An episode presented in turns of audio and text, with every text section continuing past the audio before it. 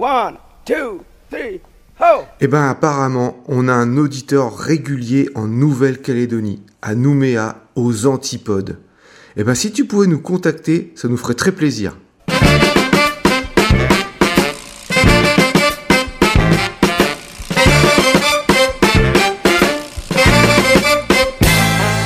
Tout le monde, c'est Pause Vélo et on est heureux de vous retrouver pour une émission consacrée à la sortie du Pro Vélo Info numéro 53.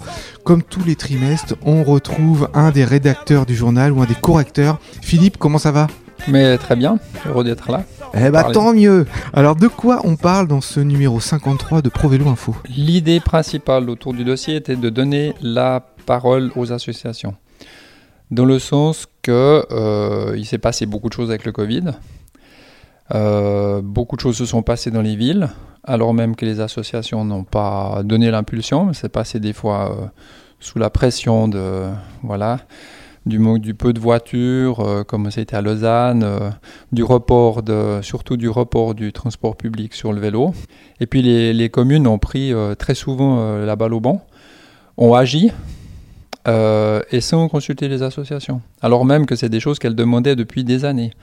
Donc euh, voilà, elles ont profité euh, de rappeler les communes, de se réjouir, et puis de voir que ce travail se faisait.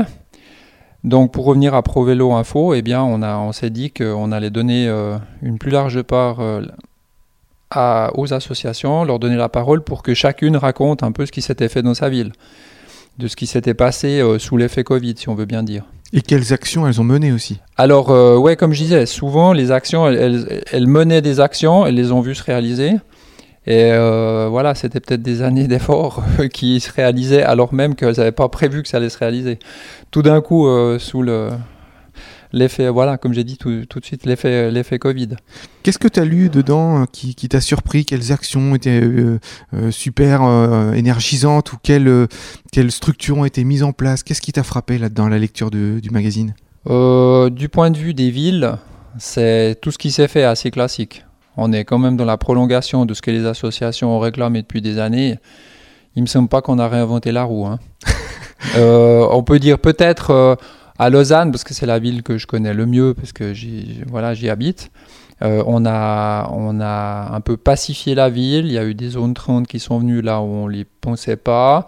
Euh, suite à une étude qui a été donnée par la ville euh, à un bureau danois, il est ressorti que la ville de Lausanne était, disons, pas assez conviviale pour le pourcentage de gens qui vivaient dans l'hypercentre. Dans le sens, dans une ville de cette taille, souvent on a moins de gens qui vivent dans l'hypercentre par rapport à la banlieue.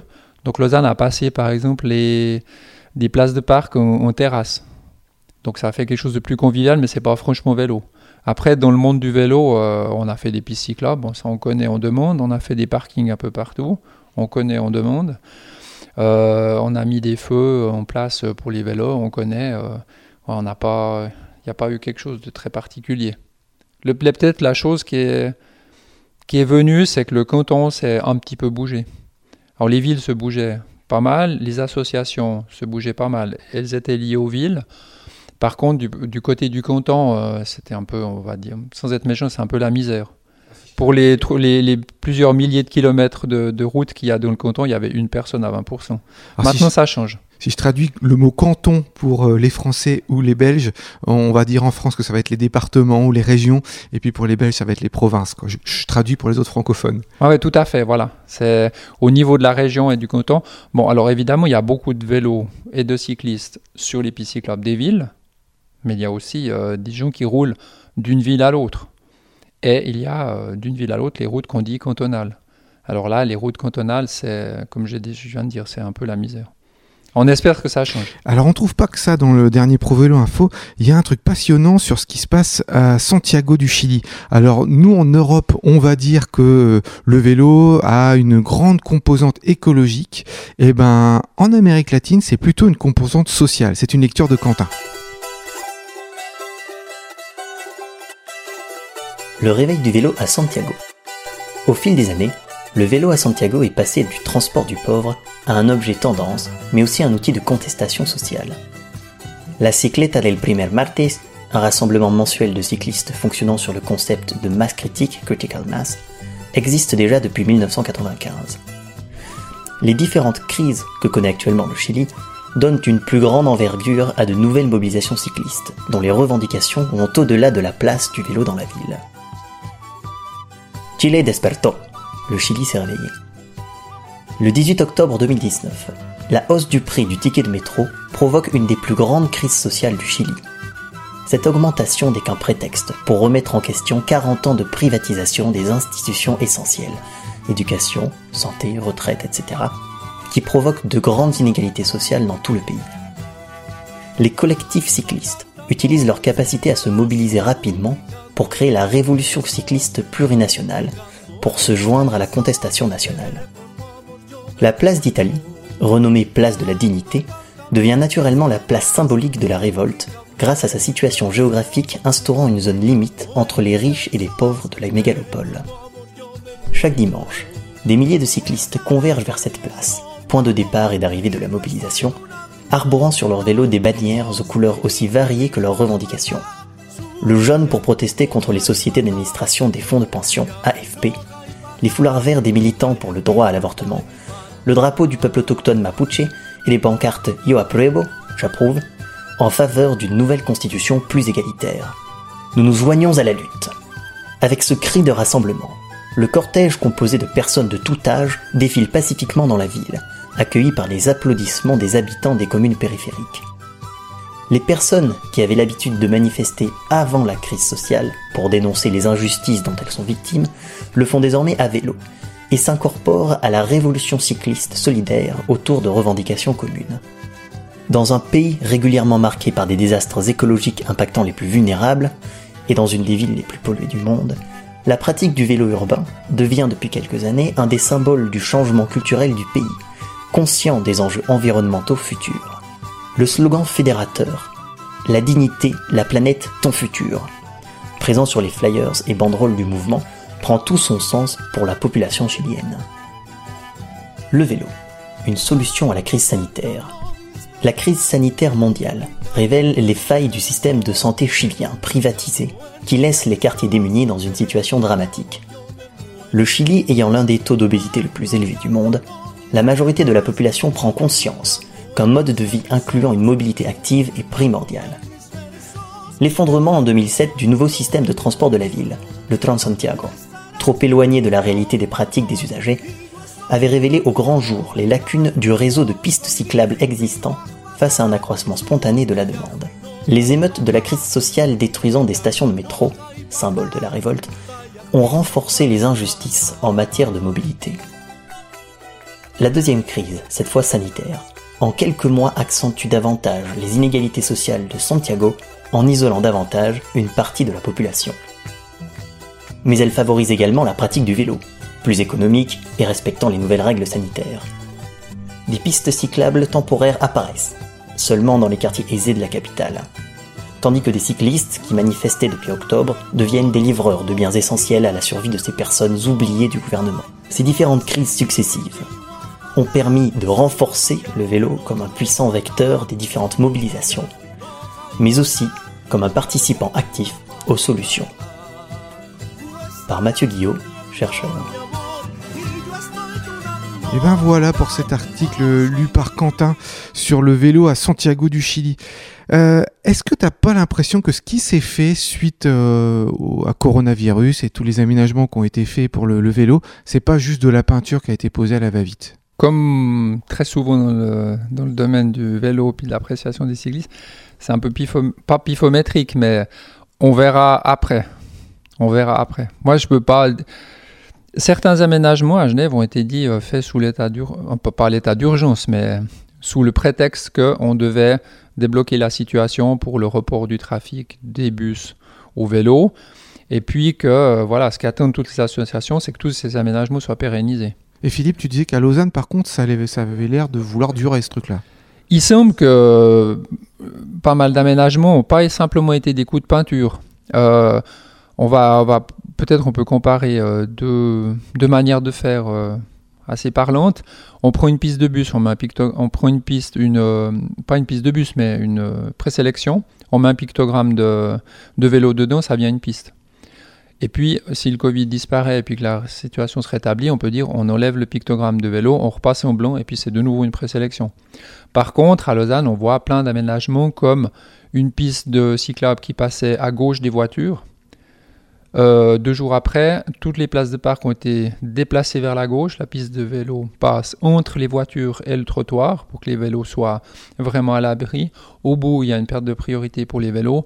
Donc des aménagements comme ceux-ci, on peut penser qu'ils vont perdurer. Ils sont déjà pérennisés en soi par le fait que ça demandait plus de travail. On va parler un petit peu d'actu là. Il s'est passé quelque chose le week-end dernier à Genève qui est extrêmement énergisant et qui donne le sourire. Il y a eu une votation, euh, c'est ce qu'on appelle euh, un référendum, euh, où les habitants du canton de Genève ont dû dire oui ou non à l'enlèvement, je, fais un peu plus simple que ce que c'est en réalité, à l'enlèvement de 4000 places de parking voiture et les Genevois ont voté oui à 58%. Tu t'attendais à ça? Ah non, euh, m'attendais. Euh, on était un peu focalisé sur la chasse et les avions, donc on avait peut-être un peu oublié les places de parc. Par contre, de voir le résultat, ça fait très plaisir. Ça veut dire que, entre guillemets, monsieur tout le monde, qu'on peut penser euh, un peu agressif vis-à-vis de tous ces cyclistes qui sont en surnombre maintenant, eh bien quand on leur donne la parole à ce monsieur tout le monde, eh bien voilà, ils votent euh, pas pour le vélo, mais en tout cas euh, contre la voiture. Après, on fait la déduction qui nous fait plaisir à nos cyclistes, c'est que si on est contre la voiture, forcément, on va être un peu pour le vélo. moi, je sais que ça m'a donné une patate folle. Je pensais pas que ça passerait ce truc-là, mais là, on est quasiment à, à 3 contre 2, quoi. Donc, c'est quand même énorme.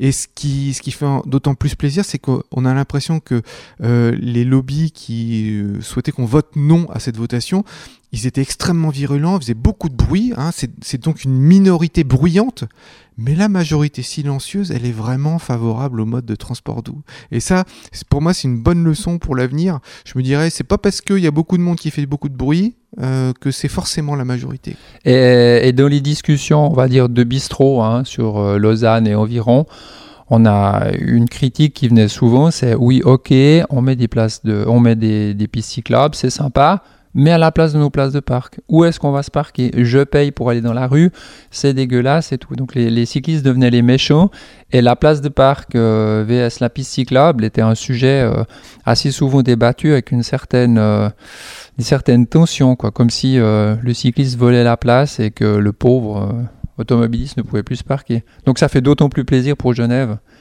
qui, voilà, que cet aspect n'a pas été pris en compte hein, finalement. Puis maintenant, pour leur dire, bah écoutez les gars, vous êtes la minorité, euh, puisque maintenant les pistes cyclables, les gens les plébiscitent au détriment des, des places de parc. Donc euh, vous n'avez plus qu'à vous soumettre les gars. Et ça, ça fait plaisir, ça fait du bien, pour une fois qu'on gagne. Et les 4000 places de parc, hein, il faut quand même rappeler, 4000 places, c'est un, bon, un chiffre absolu, euh, c'est pas sur un million de places de parc, ça représente un pourcentage assez conséquent aussi. Ouais, ouais, c'est pas juste. c'est pas 1% ou 2%, c'est beaucoup plus. Et je te propose qu'on écoute Claude Martaler, c'est l'heure de la chronique du yak. Aujourd'hui, j'ai souhaité vous parler de Gleb Travin, le centaure de l'Arctique. Gleb Travin est l'un de mes héros. En 1928, euh, l'URSS connaît des heures ténébreuses, elle se ferme.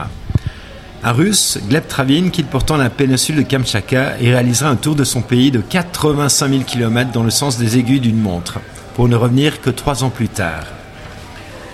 Le char du diable, bandeau autour de la nuque, le cou engoncé dans une peau d'isatis, renard polaire, le corps enveloppé par une veste de fourrure, les pieds dans des bottes en peau de renne, il badigeonne son visage de graisse d'ours. Sa longue chevelure lui protégera les yeux. Les Tadjiks le surnommeront le Chaitan Arba, le char du diable, les Sibériens le renne de fer ou le centaure. Gleb Travin parvient à Mourmansk le 21 novembre 1929. Il pédalera plus de 700 jours au-dessus du cercle polaire arctique avant d'atteindre le cap d'Ejnev, la pointe la plus orientale de l'Eurasie, avec pour seul instrument de navigation une carte au 1 6 millionième. Sa fascinante épopée dans l'Arctique éclipsera bientôt sa traversée partielle de l'Eurasie, Sibérie, lac Baïkal, Asie centrale, Caucase, Moscou, Leningrad, qui apparaît comme un simple échauffement. Le Grand Nord est magnifique, nous dit-il. On ne se lasse pas de l'admirer. Il faut ne jamais avoir vu l'Arctique pour l'imaginer comme une contrée triste et monotone. Nulle part ailleurs, je n'ai vu rien de tel. Le ciel, l'eau, les nuages, les icebergs, la neige, roulés sur une toile de neige comme sur la voie lactée. Le froid extrême, pourtant, moins 50 degrés, lui cassera deux fois une pédale et son guidon. Il roule sous l'embâcle, le goudron blanc, mange de la viande crue et avale du, du blizzard. Son visage se tuméfie, se gerce. Il recourra parfois à des traversées en bateau, ce qui ne remettra jamais en cause l'esprit même de son périple. Des trappeurs l'équiperont de chiens et d'un traîneau pour aborder le chapitre Tchoukch. De crainte d'une gangrène, il s'ampute l'extrémité de ses orteils gelés au couteau, puis les imbibe de glycérine et les enserre de bandage. À l'intérieur d'un tchoum, les femmes des Metz qui assistent à la scène s'écrient Kelly, Kelly, diable mangeur d'hommes, tu te moutiles sans pleurer, seul le diable en est capable. Son Odyssée boréale à vélo tient à la fois d'Ulysse, de Faust et de Don Quichotte. L'article qui le révéla fut à la fois son Graal et son grand œuvre. Au retour de son épopée, l'intrépide Travine commande un vélo avec la ferme intention de se rendre en Amérique, en Afrique, en Europe occidentale. Mais le centaure restera privé de passeport et de vélo, car il règne désormais une atmosphère d'espionnite aiguë. À tel point qu'en 1937, les sœurs de Gleb Travine commettront l'irréparable en brûlant toutes les archives, ses lettres et ses photos. Son carnet de tampons et les personnes qui l'ont rencontré témoigneront de sa bonne foi. L'écrivain Viviane Itin, qui lui avait consacré un livre intitulé Une terre kilficienne en 1935, fut fusillé trois ans plus tard. Le héros connaîtra cependant un retour en grâce. Le journaliste Alexandre Karinotowski publiera L'homme aux rênes de fer. On le demande comme conférencier. En 1962, il refera une partie de son trajet en Moscovitch 407, une voiture russe, jusqu'à la frontière polonaise. Il est décédé à Pskov à 77 ans.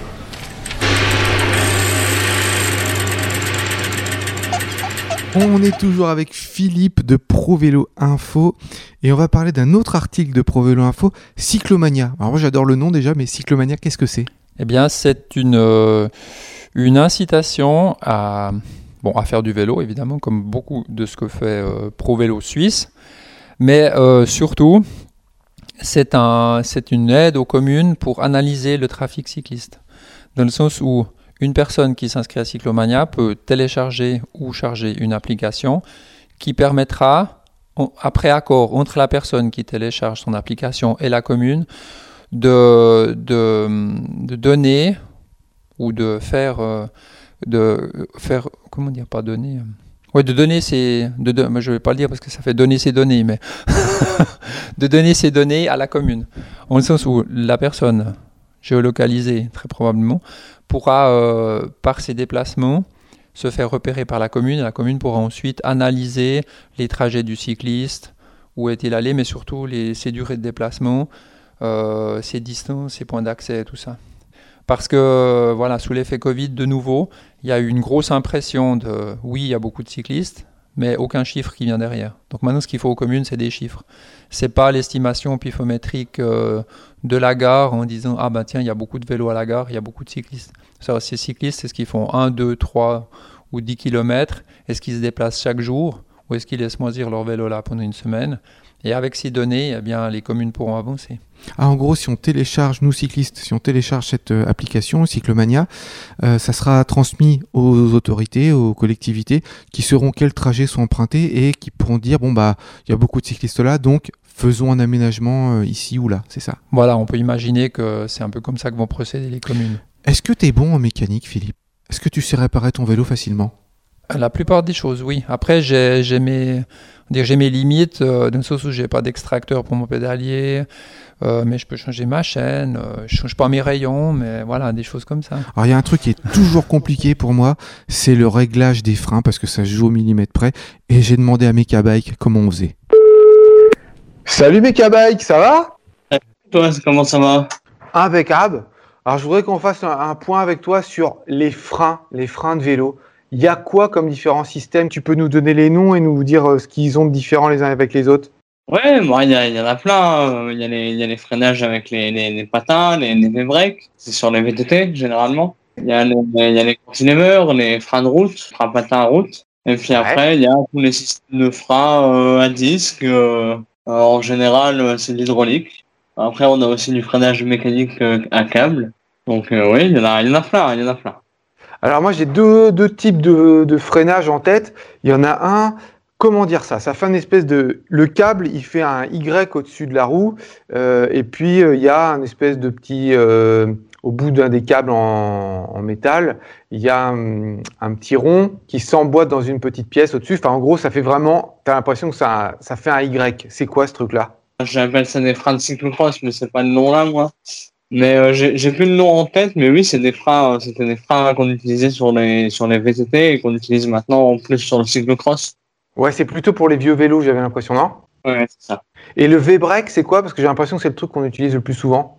Bah, le V-brake, c'est deux étriers de chaque côté de la roue avec le patin et les deux se tirent ensemble et ça se referme sur la roue. Eh ben alors moi, je dois avoir ça sur mon vélo. Je dois avoir un V-brake. Donc c'est un vélo que j'ai récupéré et j'ai passé une heure dessus à faire les réglages. Parce que normalement, quand euh, euh, tu appuies sur le frein, euh, les patins doivent appuyer suffisamment sur la jante pour que ça arrête la roue. Et puis quand les freins sont au repos, les patins ne doivent pas toucher la roue pour que ça évite de faire des frottements et puis tu perds de l'énergie. Seulement, c'est hyper compliqué. Des fois, quand j'appuyais sur le, frein, ça freinait pas assez. Et puis du coup, je resserrais les patins, mais euh, quand le frein était libéré, les patins touchaient la roue quand même. Alors soit je devais choisir frottement quand j'avais les freins libres, mais au moins je pouvais freiner correctement, ou alors pas de frottement quand j'avais le frein libre, mais quand je freinais, ça freinait, ça freinait pas beaucoup. Sur quoi je dois jouer pour améliorer mon travail là? Eh ben alors il faut que tu joues sur ta tension de câble et après sur les vis d'équilibrage. Alors c'est quoi les vis d'équilibrage et la tension de câble? Quand tu veux mettre ton frein en place, il faut que tu aies ton au niveau de ton levier, tu as une petite vis à la sortie du câble celle-ci, il faut la dévisser euh, d'environ 1 cm et demi. Ça, c'est au niveau du guidon, ça?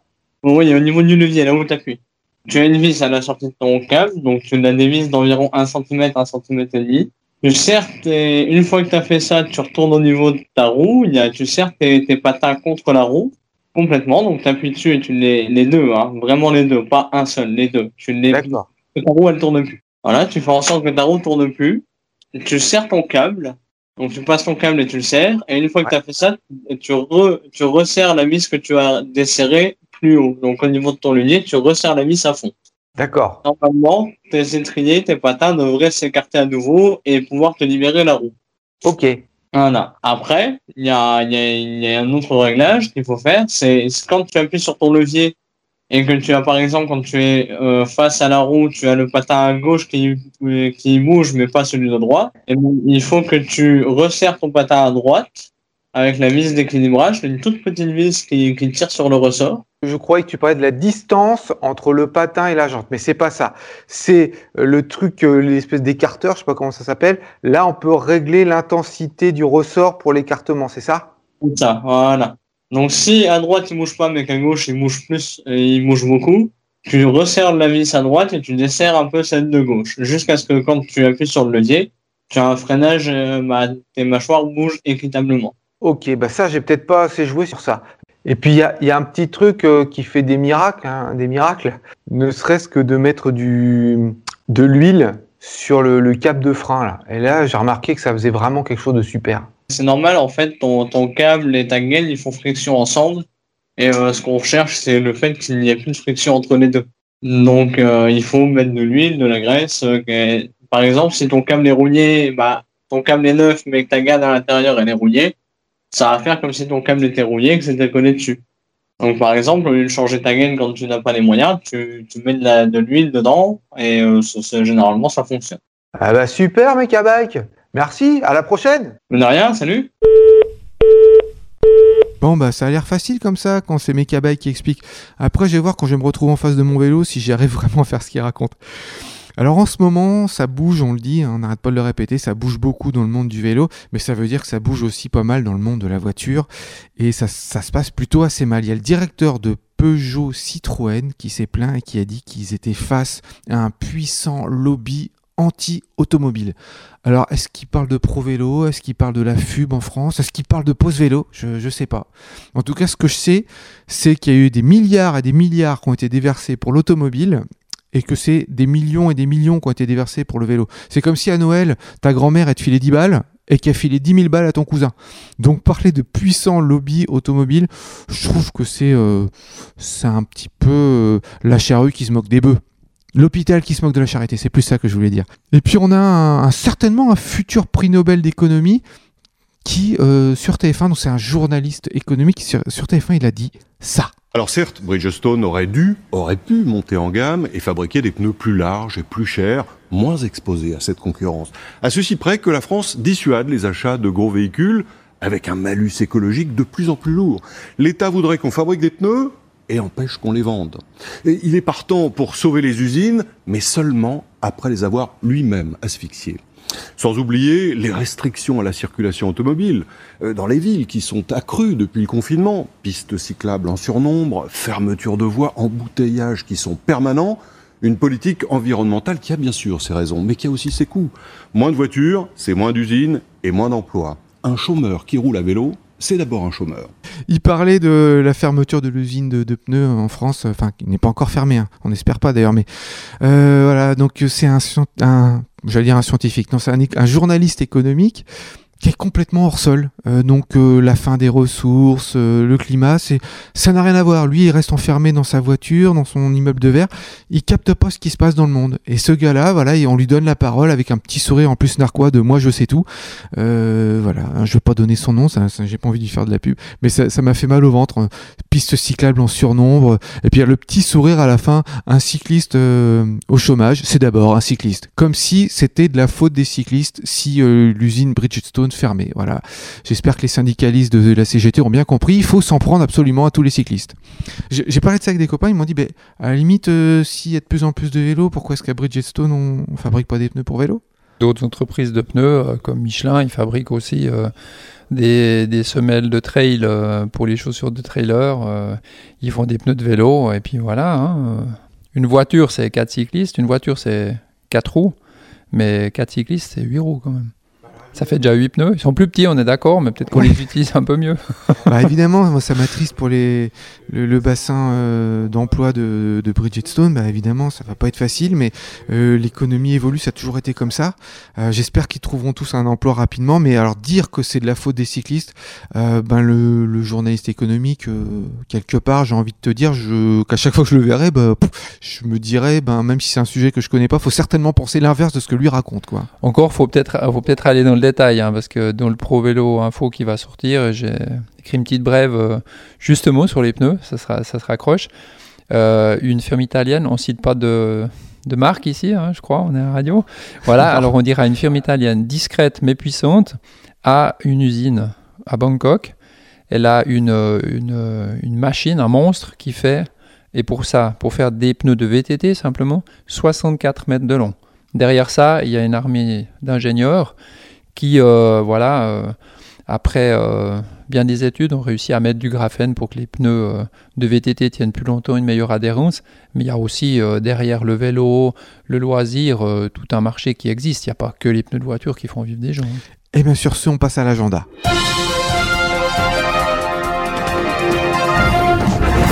On va avoir un agenda très court aujourd'hui parce qu'il n'y a qu'un seul événement, merci Covid. Si vous êtes du côté de La Rochelle, eh bien il y aura une session du festival Tous en selle, Tous en selle qui est un festival qui propose des films ayant trait au vélo et ça aura lieu à La Rochelle au cinéma le CGR Les Minimes et c'est à 19h45 donc le vendredi 16 octobre.